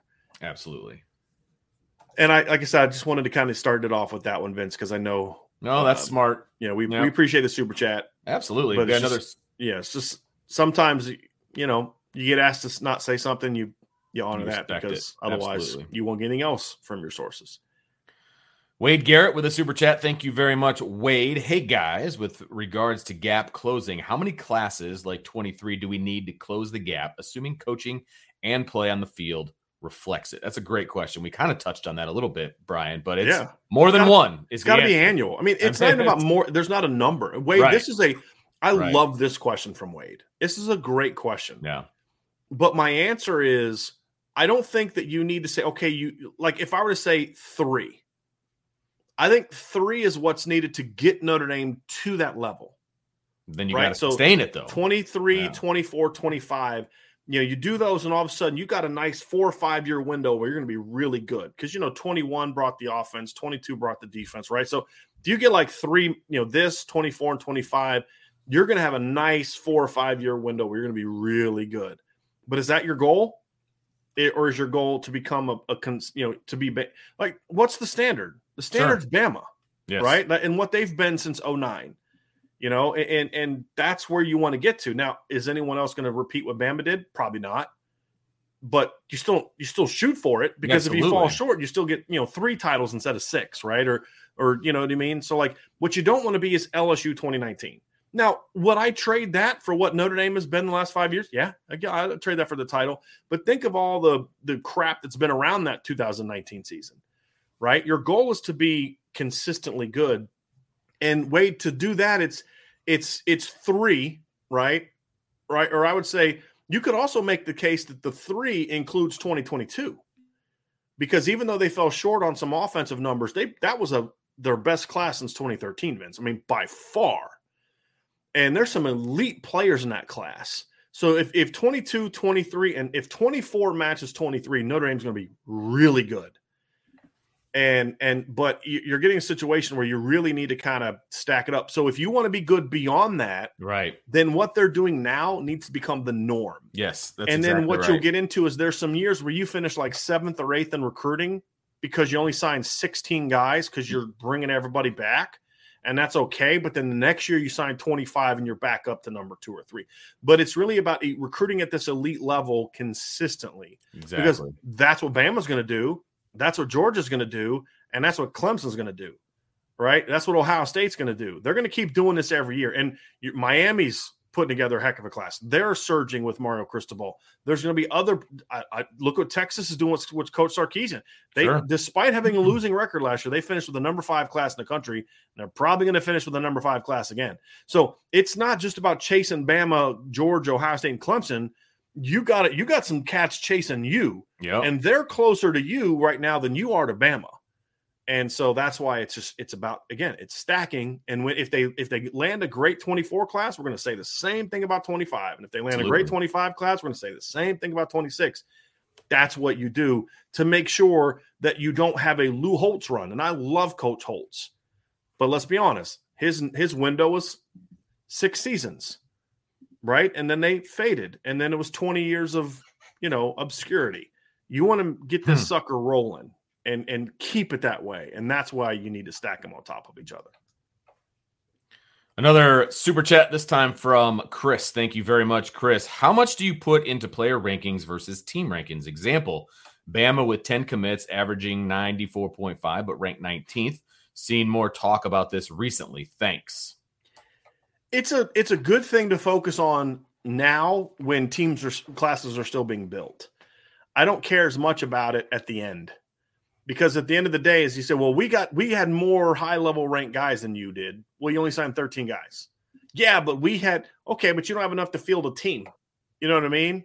You signed the best quarterback and great receivers, but you still don't have an offensive line. Like you know, USC, Right. highly ranked class. They've got a five star quarterback, big time receiver. They just got beat for another big time West Coast offensive lineman. Pick Miami. Kid from Hawaii who's at IMG picked Miami. You know, and and so it's it, you can talk to me all you want about USC having higher rankings right now, but they can't put a team on the field. Exactly. They're going to have one mean? heck of a seven on seven right, squad. Right. so I think when you look at a team like Bama, Bama will see. Here's the thing: of Bama, Bama will maintain that that average, but they'll keep doing it as they add more to it. That's the key. Whereas, like you know, you look at Texas Tech spent a little bit as the number one ranked class in the country on rivals, right? Let me go see where they are right now because I know they've they've definitely faded. They had a you know, couple kids decommit, but let's see where Texas Tech is right now. They are now down to number eight. 23 kids, right? So the closer you get to being done, you start to see that stuff balance out. And that's what happened in Notre Dame all these years, Vince, is they would be highly ranked early because they'd fill up so early. Right. But there was, you know, a bunch they were, of they were stacking were, numbers as opposed yeah. to stacking really good. And they had some guys at the top, but they just the sure. depth wasn't as good. The amazing thing about this class is if you look at rivals, for example, Notre Dame has 19 kids committed, 18 of them are either four or five star players. Yeah. You know, I mean, Texas is ranked number three. They have 13. They have five three star kids. Now, again, that doesn't mean those kids can't play. I'm just making the point. If you're someone who looks at recruiting rankings, you know, the and forget that. Screw recruiting rankings. Just look at the film. The right. quality of Notre Dame's depth is so much better than what it's been in the past. And that's just as important. If you're not going to land as many elite players as those schools, you better make sure that you can match up with them at 7, 8, 9, 10, 11, and 12. And that's where Notre Dame's fallen short in a lot of years. I'll say this again. I'll take Notre Dame's five best players in 2020, 2012 and stack them up against Alabama's five best players. I mean, Zach Martin, Tyler Eifert, Manti, Louis Nix, Stephon Tuitt. I'll take those five and stack them up against anybody Alabama had. The difference is Alabama yeah. dominated Notre Dame at six through twenty. Exactly, right? and that's everything else. Yeah, that's the difference. Yeah, you're right, and that's where Notre Dame has got to continue to to get better. And you're absolutely right. Yeah, 2015 is another example. Will Fuller to me was as good as anybody. Will Fuller, Jaylon Smith were as good as anybody Ohio State had that year. Now Jaylon got hurt, but Nick Bosa also got kicked out of that game, or Joey Bosa got kicked out of that game. So just from the specifics of that game, they kind of negated each other, right? Right. And, and, but Will Fuller's as good as anybody Ohio State had, but they had yeah. like five dudes that were kind of like right. that, and Notre Dame had one. And I'm not talking about just receiver because they, they didn't have a great receiver class that year. I mean, Michael Thomas has turned out to be a really good player, but Will Fuller was the best receiver on the field that day. I'm talking about like you look at their Eli Apple and you know Gareon Conley and Vonn Bell. Um, you know what I mean? Like they could absolutely, just, yeah, they could just overwhelm you. They could, they could they could easily take Chris Brown and and Amir Carlisle out of the game with a with a dude, and then they could focus numbers on Will Fuller. But if you have Will Fuller on one side and Chase Claypool on the other side, and you know what I mean, and then that's how you that's how you get it to where sure. you can then go not just be competitive in those big games, but start to win those big games. Yeah. Another super chat from Ian Johnston. Thank you very much. Could Dabo have similar success elsewhere? Yeah, I think so. Somewhere south. Yes. Yeah, I agree. Yeah, He's I think southern so. guy. He's a southern. Yeah, guy. and that's not a shot at him. No, that's I mean just it's just fact. I mean, I like think he why, probably agree with you. Right. It's like why Tom O'Brien made a huge mistake going to NC State. Like, dude, you're you're a you're a northeastern guy. Like, Rand, you need to you need to stay there. You know, Randy yeah. Does a great job at UConn, and then he goes to Maryland, and all of a sudden he forgot how to coach football. Mm-hmm. well, he didn't forget how to coach football. It's just his style of play fits there. Right. I think ba- I think Dabo's style of coaching works really well at some places. Had he, let's just say Saban would have left. Let's say Saban didn't have success and Dabo got hired at Alabama, and would he would he have won the way Saban did? No. Would he have won the way he did at Clemson? I think so. Yeah, I think so too. I think so. Uh, so yeah, I think Dabo could have won elsewhere. I do because again, what what why why did he have success? He's a genuine guy that kids love and respect. They want to play for. He's a great recruiter, and he and for most of his tenure, he's been pretty good at putting a staff together. Mm-hmm. Recently, I've had some kind of questions about that. Like he's filled it up with just a bunch of former players, and we'll see if that works or not. But you know, he made some hires after the 2011 uh, debacle against West Virginia that I thought really helped him start to turn the program around. You know, bringing in Chad Morris as offensive coordinator, he kind of got that offense rolling. Him and Ch- Tajh Boyd did some really fun things. Beat LSU in 2012, beat Ohio State in the Orange Bowl in 2013. Then he leaves to take a head coaching job. Tony Elliott and Jeff Scott were a really nice combination. You know, his O line coach was there for a long time, really quality coach. Brent Venables, he takes him from after Oklahoma fired him. That turned into be a great hire. So he's made some really good staff hires and guys that can recruit and and uh, you know I think he would have done similar things at other places. I do think Dabo would have had some success at other places, but um, they would have all been south of the Mason Dixon line, sure. basically. Agree. Yeah. Yep. I agree with you completely. It's an interesting question. Very interesting question. I, I, I like stuff question. like that. Yeah. Jordan Schreiber has a question. He says, excited for the recruiting update. ND is killing it on the trail. Fired up about three more silent commits. When do you think they go public? I'm not sure. I'm not sure. So um, we'll we'll we'll get into that. Like I said, when kids want to tell us when they're when they're willing to commit and when they're going to go public, they're going to go public. And so, um, right as of right now, they have not said when they are going to go public. So we're not going to say. Some of them haven't decided. Like there's one kid I know of that has a date in mind, but he doesn't want it out there yet, so we're not putting it out there. And we're not hinting about when it'll be either because that's not our story to tell. July 3rd. Uh, July July 2nd was one I know yeah. that people were hoping that they would get a guy for, but it didn't materialize. Yeah, you know. But yeah, I, I don't I don't um you know when generally I like I said, I do think at least two kids are gonna go public in July. I do think at least two are gonna go public in July. And I don't feel like I'm betraying anybody's confidences in saying that at this point in time. Appreciate from Scotty Nitro. The the world famous Scotty Nitro. All of NB has been killing it lately. They are as hot as ND recruiting. Thanks. Yeah. yeah. Awesome. Somebody uh ICURN with with Irish luck, like Gold made a mistake going to Miami. That's a great point. It's a great example. I really liked Al Golden as a coach. Yeah. I thought because I, you know, my fear was I was afraid he was going to end up at Penn State.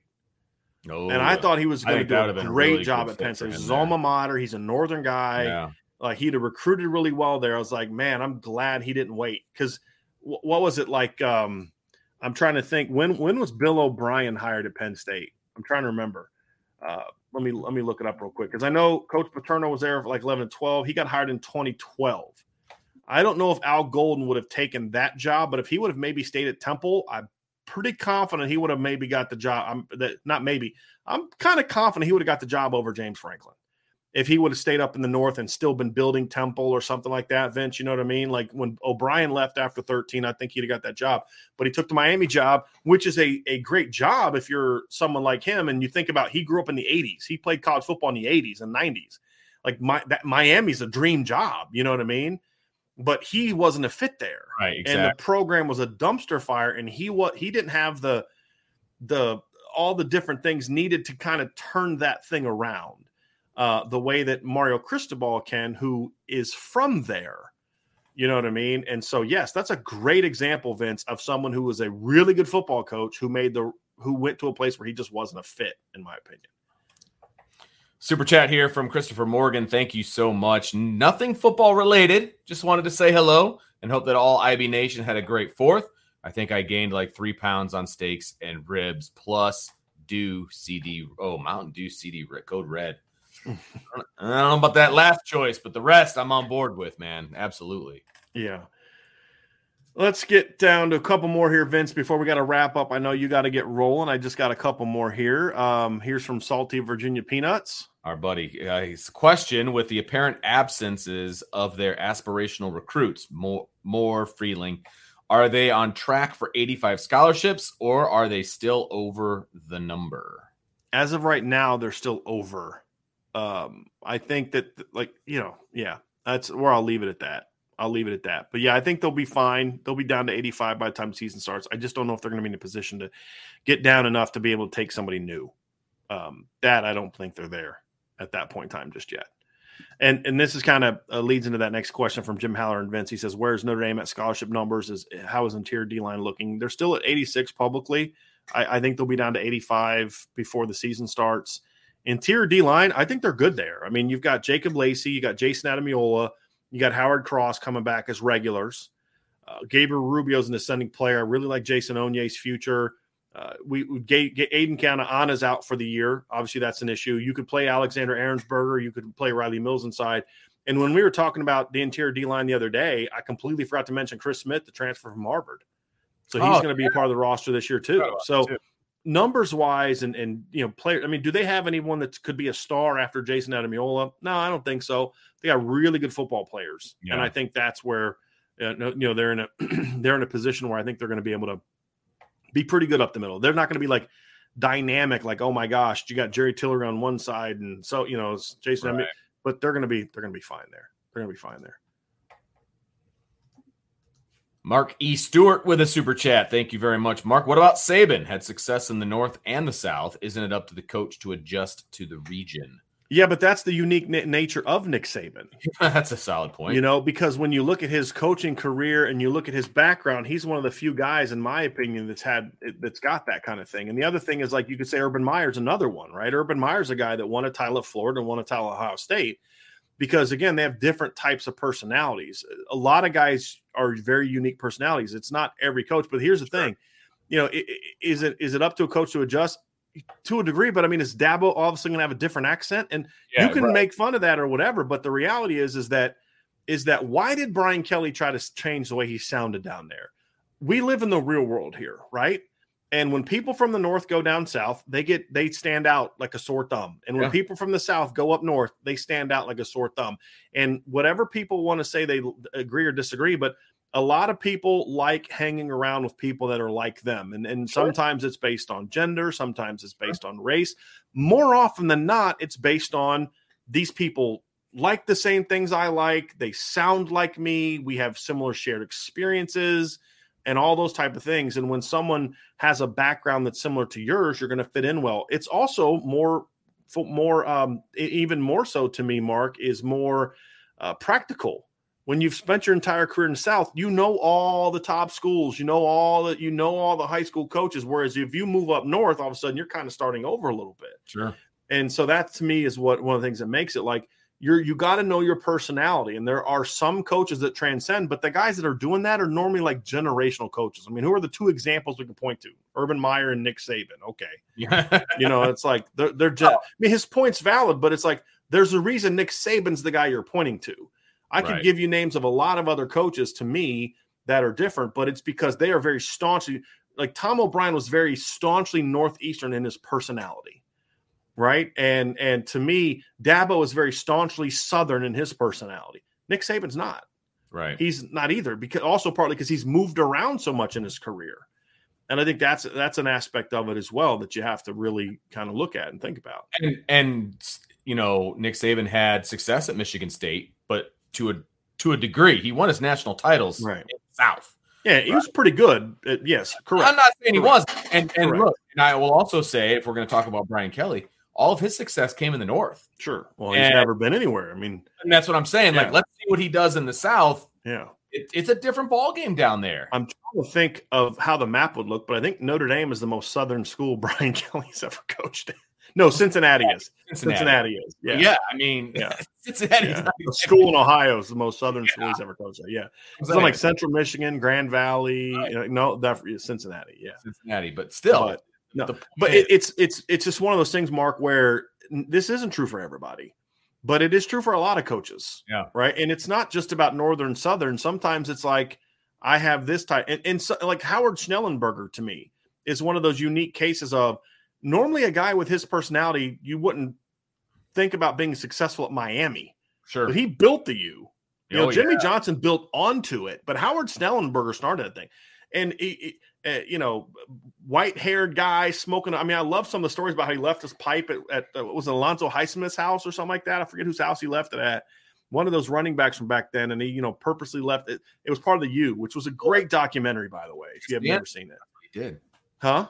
Pull to George Costanza. You leave, yeah. You but back. you know, but but it's the thing. He had a unique personality that allowed him to have success there, and not all guys have that, right? And that's the. I mean, and some guys have the personality that's built for it, but they're just not good enough. Manny Diaz, resume wise, had everything you want from a guy to be successful in Miami, except one thing: talent. So again, you can always find exceptions, but it just if you look at trends, that just tends to have been how it is. Absolutely. So uh, just last two, and and then we'll get out of here. Uh, here we got one from Irish Chi Town. Here's one uh, yep. for you, Vince. Do you expect the recruiting services to downgrade some 23 recruits so that Notre Dame doesn't finish number one because of their anti Notre Dame bias? Always a good question. Uh, possibly, possibly. I mean, look, I, I just to me I think possibly. I think if they were smart, however, they would want to have Notre Dame ranked higher because it's a bigger story. Yeah. But, you know, I, I, wouldn't accuse those people of being that. So let's get to this last one, Vince. I, I want to get to the super chat, and then we're gonna we're gonna get up out of here. Logan Hale, thank you so much for the super chat. With three guys on the roster listed as fullbacks, do you think we see any traditional power I formations, or will they be used as H backs and tight ends? I don't oh. think. I think we'll see some power eye stuff, but it'll be more like short yardage goal line.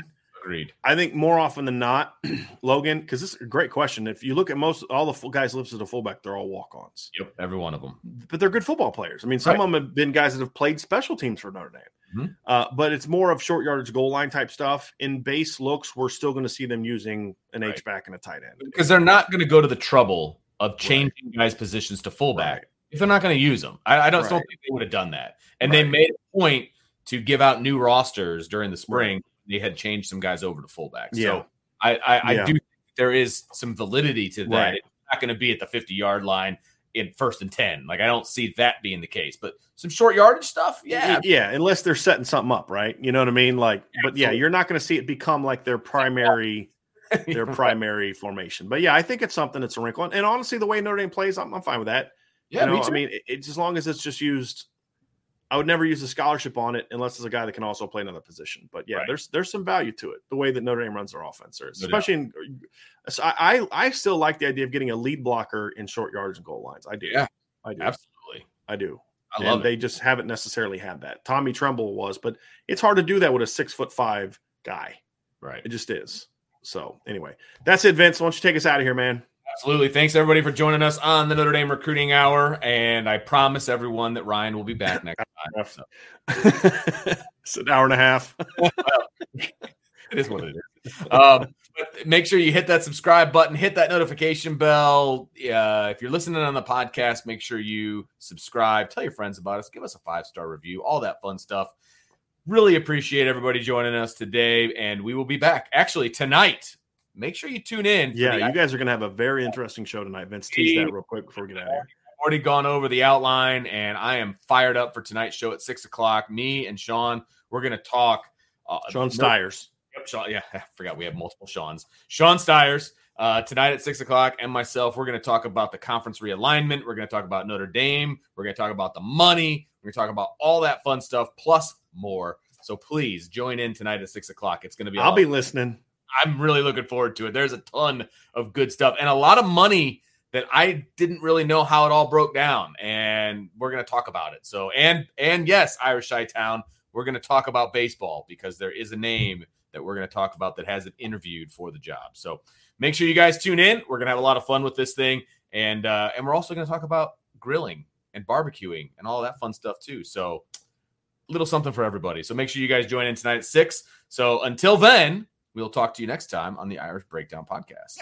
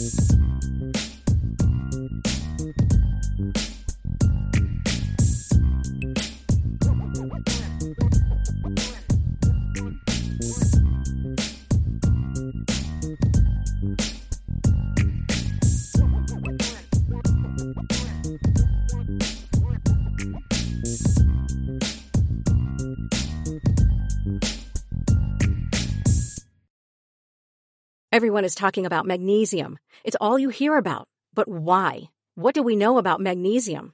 Well, magnesium is the number one mineral that 75% of Americans are deficient in. If you are a woman over 35, magnesium will help you rediscover balance, energy, and vitality. Magnesium supports more than 300 enzymatic reactions in your body, including those involved in hormonal balance.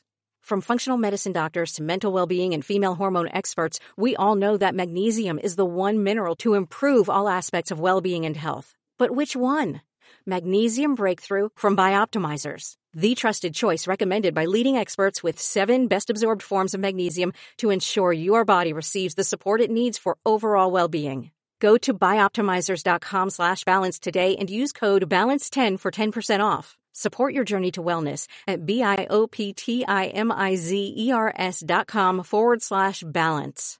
Magnesium Breakthrough from Bioptimizers, your foundation to optimal health and vitality.